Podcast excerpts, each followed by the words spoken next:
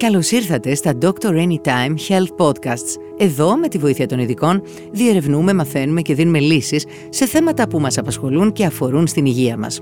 Είμαι η δημοσιογράφος Ελευθερία Γεωργάκινα και στο σημερινό μας podcast θα μιλήσουμε για ένα θέμα που συζητούν μεταξύ τους πολλές γυναίκες, είτε τελικά φτάνουν στο χειρουργικό κρεβάτι είτε όχι.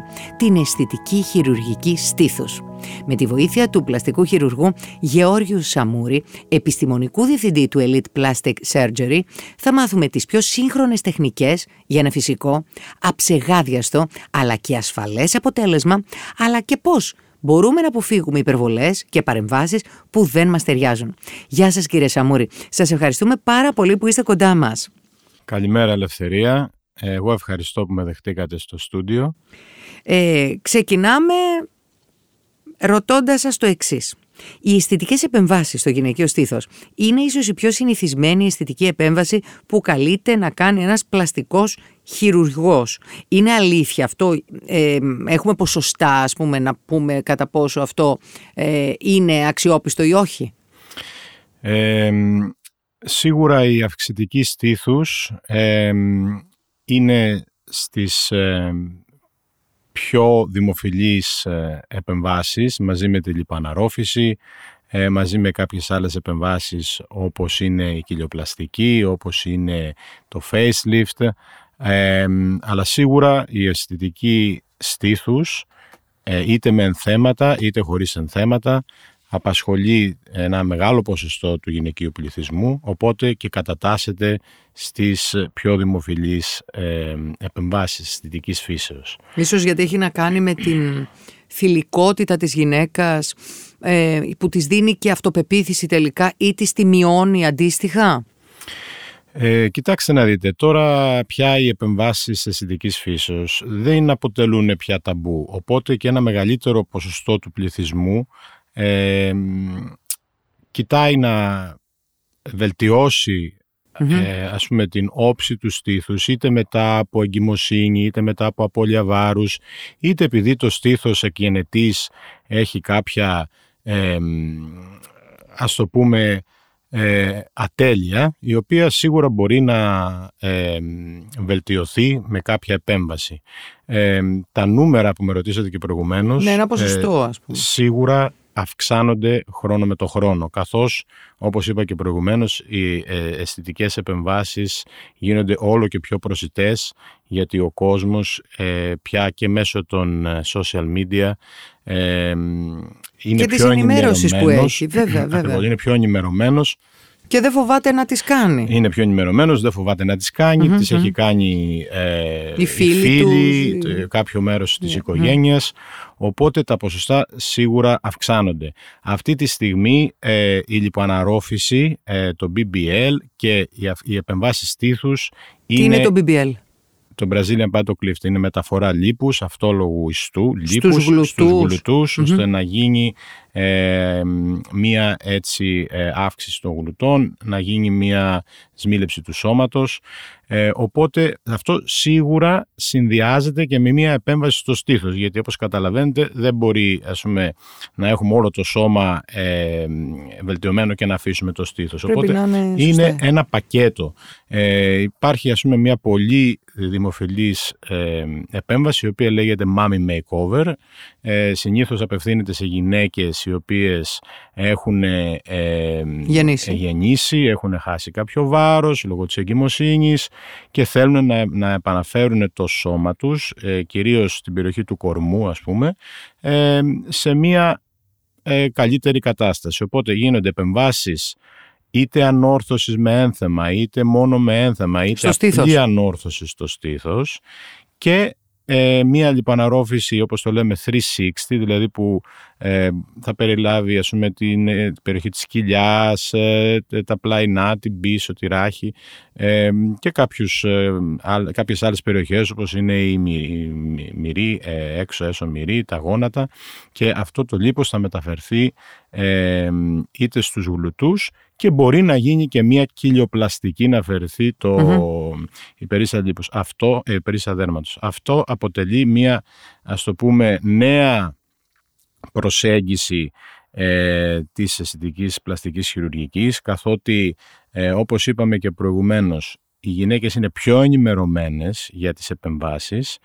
Ο χρόνος έχει μειωθεί γιατί και οι πλαστικοί, οι οποίοι, οι πλαστικοί χειρουργοί οι οποίοι ασχολούνται με την αισθητική, ε, όπως εγώ για παράδειγμα που δουλεύω και στο Λονδίνο και κάνουμε κατά κόρον τέτοιες επεμβάσεις, καταφέρουμε να μειώνουμε αισθητά τους χρόνους του χειρουργείου και ε, σε συνδυασμό με την ομάδα μας, team αναισθησιολόγων και νοσηλευτών, μπορούμε να κάνουμε αυτές τις επεμβάσεις σε πολύ γρήγορο χρονικό διάστημα, ε, χειρουργικό, το οποίο μειώνει και τους κινδύνους. Οπότε μπορούμε να κάνουμε πολλές, ένα, ε, πολλές επεμβάσεις σε μία session. Σε ένα, σε, σε μία, σε ένα χρόνο σε χειρουργικό. μέρα, ας πούμε. Ναι, σε μία μέρα. Ε, γιατρέ, ε, να επιστρέψουμε στο στήθος. Μείωση, αυξητική και ανόρθωση. Ποια είναι η δημοφιλέστερη επέμβαση; Ποια Κοιτάξτε θέλουν οι να δείτε, γυναίκες; ε, σίγουρα οι, οι γυναίκες, ε, γενικότερα οι ασθενείς έρχονται στο, στο ιατρείο μας και ζητάνε να ε, βελτιωθεί το στήθος.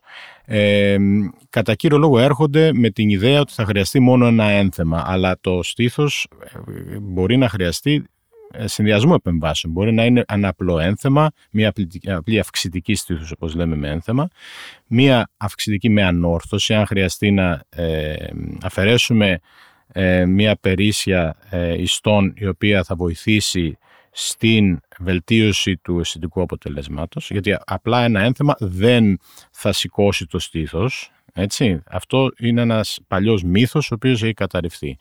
Πρέπει να γίνει η σωστή επέμβαση.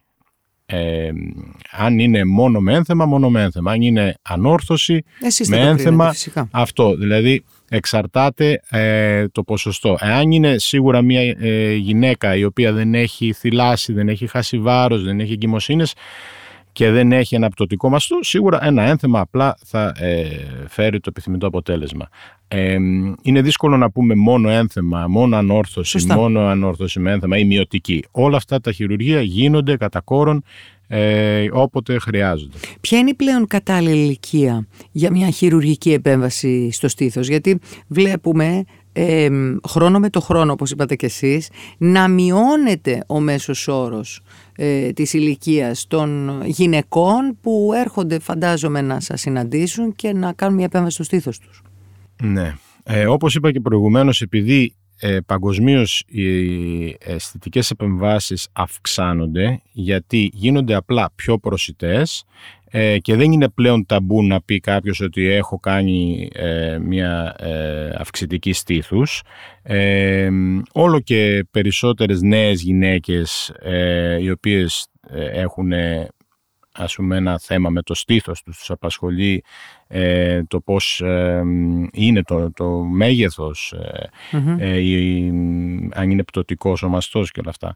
Έρχονται στο ιατρείο μας και γενικότερα ε, αποζητούν τις ε, αισθητικές επεμβάσεις. Υπάρχει όμως κατάλληλη ηλικία να πείτε ότι κάτω από αυτήν την ηλικία δεν κάνω επέμβαση; Σίγουρα κάτω από τα 18 δεν κάνουμε τέτοια επέμβαση. Καλό είναι ε, όταν η ασθενής είναι νεαρής ηλικίας να έρθει ή με κάποιο δικό της πρόσωπο, ε, με κάποιο φίλο, με τους γονείς και όλα αυτά να το συζητήσουμε, να δώσουμε εμείς τις, ε, την κατάλληλη κατεύθυνση ώστε να μην βιαστεί σε κάποια λάθος, ας το πούμε, επιλογή. Σίγουρα ε, προτείνουμε και κάποιο χρόνο να πάρει η ασθενής αφού δώσουμε όλη την ε, ενημέρωση ώστε να το σκεφτεί και να την ξαναδούμε μετά. Πάντως μετά πρόκειται- τα 18 μπορεί. Ναι, βεβαίως. Αλλά αν πρόκειται για νεαρό άτομο, όπως είπα, καλό είναι να έχει και μια πιο, ας πούμε έτσι, σωστή κατεύθυνση. Να σας πω, ε, μήπως εμ, έχουμε ακούσει πολλές φορές, πολλές γυναίκες στις παρέες που λένε α, θα κάνω πρώτα ε, παιδί ή παιδιά και μετά θα κάνω μια αυξητική ή μια μειωτική ή μια ανόρθωση στήθους. Εσείς τι λέτε γι' αυτό; Ε, σίγουρα η εγκυμοσύνη, όπως και ο θυλασμός, επηρεάζει το στήθος. Έτσι, γιατί υπάρχουν ορμονικές ε, ε, αλλαγές, αυξομοίωση βάρους. Ε, μ, κατά κύριο λόγο εμείς συνιστούμε ότι αν ε, προβλέπετε μία αυξομοίωση βάρους πάνω από τα 6 κιλά, καλό είναι να ε, γίνει η αισθητική επέμβαση, οποιαδήποτε φύσεως είναι αυτή στο σώμα μας, ε, μ, μετά από την απώλεια βάρους, ας το πούμε, ε, ε, ή από την αυξομοίωση βάρους λόγω εγκυμοσύνης. Έτσι. Οπότε, εάν ε, σκοπεύει η ασθενής να κάνει, να έχει ας πούμε, μια εγκυμοσύνη ή να γεννήσει κτλ. Ε, στο άμεσο μέλλον, εμείς λέμε καλύτερα να γίνει το χειρουργείο μετά. Ε, συνήθως είναι μετά το θυλασμό 6 μήνες ή μετά από ένα χρόνο, ας το πούμε, από την εγκυμοσύνη. Ε, καθώς εξελίσσεται η αισθητική χειρουργική, όλο γίνεται όλο και πιο δύσκολο να διακρίνει κανείς ένα στήθος, αν είναι φυσικό ή αν έχει υποστεί κάποια αισθητική επέμβαση. Αυτό είναι ένας στόχος και ποια άλλα μπορεί να είναι τα κριτήρια μιας πετυχημένης επέμβασης; Ε, σίγουρα ε, είναι ένας ε, συνδυασμός παραγόντων ε, όπως για παράδειγμα το τι είναι ας το πούμε trend. Δηλαδή για κάποιο διάστημα υπήρχε όπως είπαμε και νωρίτερα το BBL δηλαδή να είναι η γλουτή μεγάλη οπότε και το στήθος μεγάλο. Γενικότερα οι καμπύλες ήταν στη μόδα. Τώρα βλέπουμε ότι ναι μεν θέλουν οι γυναίκες να έχουν ένα ε, μια, να κάνουν κάτι στο σώμα τους, δηλαδή να φτιάξουν το στήθος τους ε, ή γενικότερα το σώμα τους, αλλά να είναι πιο φυσικό, δηλαδή υπάρχει μια στροφή στο ε, φυσικό αποτέλεσμα. Αυτό επίσης είναι, ε, συνδυάζεται και με τις τεχνικές, γιατί βλέπουμε ότι το να έχεις ένα μεγάλο ένθεμα, έτσι, δημιουργεί και προβλήματα στο, στο, στο βάθος του χρόνου. Οπότε και εμείς σαν, σαν πλαστική χειρουργή προτείνουμε ένα πιο φυσικό αποτέλεσμα το οποίο θα διαρκέσει και περισσότερο. Ε, ποιες είναι οι διαθέσιμες επιλογές στον τύπο εμφυτευμάτων, μια, μιας και το είπατε τώρα; Ε, υπάρχουν διάφορα ενθέματα στην αγορά. Ε, συνήθως εμείς χρησιμοποιούμε τα στρογγυλά ενθέματα ε, σιλικόνης. Ε, υπάρχουν ε, νέας γενιάς ενθέματα σιλικόνης, τα λεγόμενα gummy bear, τα οποία διαθέτουν μια σιλικόνη η οποία ε, δεν ε, διαχείεται στους ιστούς εάν υπάρχει ας πούμε η, ε, η περίπτωση της οποίας ε, το ένθεμα θα σπάσει. Και υπάρχουν και τα ανατομικά ενθέματα. Σαφώς όλη αυτή η διαδικασία ε, επιλογής ενθέματος έχει να κάνει και με το τι θέλει, το αποτέλεσμα που θέλει κάθε ασθενής και ανάλογα με, το, με τους ιστούς, ανάλογα με το μέγεθος ε, υπάρχει πάντως μια ευρεία γκάμα ε, ενθεμάτων ε, από τις οποίες μπορεί να διαλέξει ασθενής. Ε, ποια θα λέγατε ότι είναι η πλέον σύγχρονη μέθοδος ε, που χρησιμοποιείτε και ποια τα ωφέλη της; Ε, εμείς γενικότερα η πλαστική χειρουργή χρησιμοποιούμε τη μέθοδο από την Αμερικανική εταιρεία πλαστικής χειρουργικής η οποία προτείνει 14 βήματα στο να γίνει σωστά μία ανόρθωση στήθους. Η σύνηθες τομή είναι στην υπομάστιο άβλακα, είναι δηλαδή κάτω από τον, στην πτυχή κάτω από το μαστό, ε, περί τα 5 εκατοστά και ε, παρασκευάζεται μία ε, η λεγόμενη τσέπη ή εκεί που θα μπει το ένθεμα που είναι κάτω από το μίζο ε, ε, μη. Ε, η σειραφή γίνεται με απορροφήσιμα ράματα συνήθως. Ε, μπορεί να μπουν παροχετεύσεις. Εξαρτάται. Α, μπορεί, άρα μένει το βράδυ σπίτι, στο νοσοκομείο; Όχι, όχι. Αυτό κατά κόρον γίνεται σαν day case, που σημαίνει ότι είναι ε, ημερήσιο χειρουργείο, παίρνει περίπου μία με δύο ώρες, ε, υπογενική αναισθησία, ε, γιατί πρέπει να δοθούν και κάποια μειοχαλαρωτικά ώστε να γίνει σωστά η παρασκευή της τσέπης. Ε, μετά από λίγες ώρες η ασθενής θα πάει στο σπίτι της. Συγγνώμη, επειδή είπατε για, για παροχετεύσεις, ναι, μπορεί να πάει έτσι σπίτι της; Όχι, τις παροχετεύσεις συνήθως τις βγάζουμε πριν γίνει το εξτήριο. Αχα, okay. ε, υπάρχουν κάποιες ε, συμβουλές που θα μπορούσατε να δώσετε σε μια γυναίκα για να προετοιμαστεί πριν από την επέμβαση; Ε, σίγουρα θα πρέπει αν καπνίζει να σταματήσει το κάπνισμα Γιατί τέσσερις εβδομάδες πριν και τέσσερις εβδομάδες μετά το χειρουργείο. Το κάπνισμα ε, δυστυχώς προκαλεί καθυστέρηση στην επούλωση. Φανταστείτε ότι ένα τσιγάρο θα κλείσει τα μικρά αρτηρίδια ε, για μία ώρα. Δηλαδή όταν έχουμε ένα τραύμα το οποίο επουλώνει όπως είναι το χειρουργικό, ε, ένα τσιγάρο θα ε, καθυστερήσει την επούλωση για μία ώρα. Οπότε τι γίνεται εκείνη την ε, ώρα που δεν υπάρχει οξυγόνο ας πούμε, να επουλώσει, τα βακτήρια θα νικήσουν. Οπότε η λίμωξη αυξάνεται 6 με 12 φορές στους καπνιστές. Πω, πω. Ε, για να κλείσουμε, ε, θα ήθελα να σας ρωτήσω το εξής.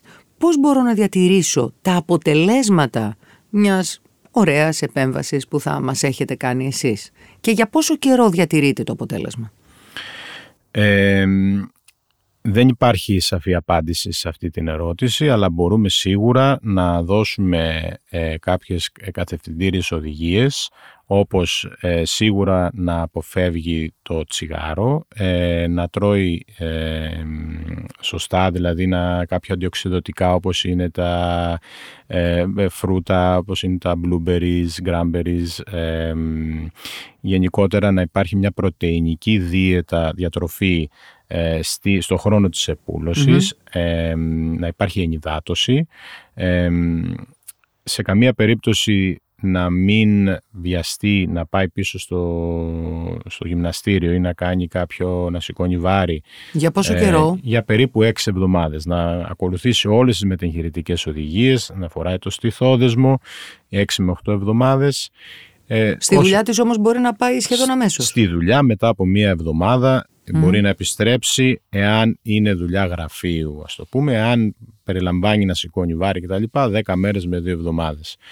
Ε, κατά κύριο λόγο οι επεμβάσεις στήθους ε, διαρκούν. Ε, διαρκούν αρκετά. Αν υπάρχει ένθεμα, εμείς προτείνουμε, όπως και η παγκόσμια, ε, παγκοσμίως η πλαστική χειρουργή, 12 με 15 έτη να ε, γίνει μια αλλαγή του ενθέματος. Μάλιστα. Σας ευχαριστούμε πάρα πολύ κύριε Σαμούρη. Εγώ ευχαριστώ. Ευχαριστούμε πολύ που μας ακούσατε. Εμείς θα επανέλθουμε σύντομα με νέο Dr. Anytime Health Podcast και θα συζητήσουμε θέματα που ξέρουμε ότι σας απασχολούν. Μην ξεχάσετε να μας ακολουθήσετε στο Spotify, τα Apple και τα Google Podcasts για να είστε ενημερωμένοι για τα νέα μας επεισόδια. Και να θυμάστε, με το Dr. Anytime είστε σε καλά χέρια.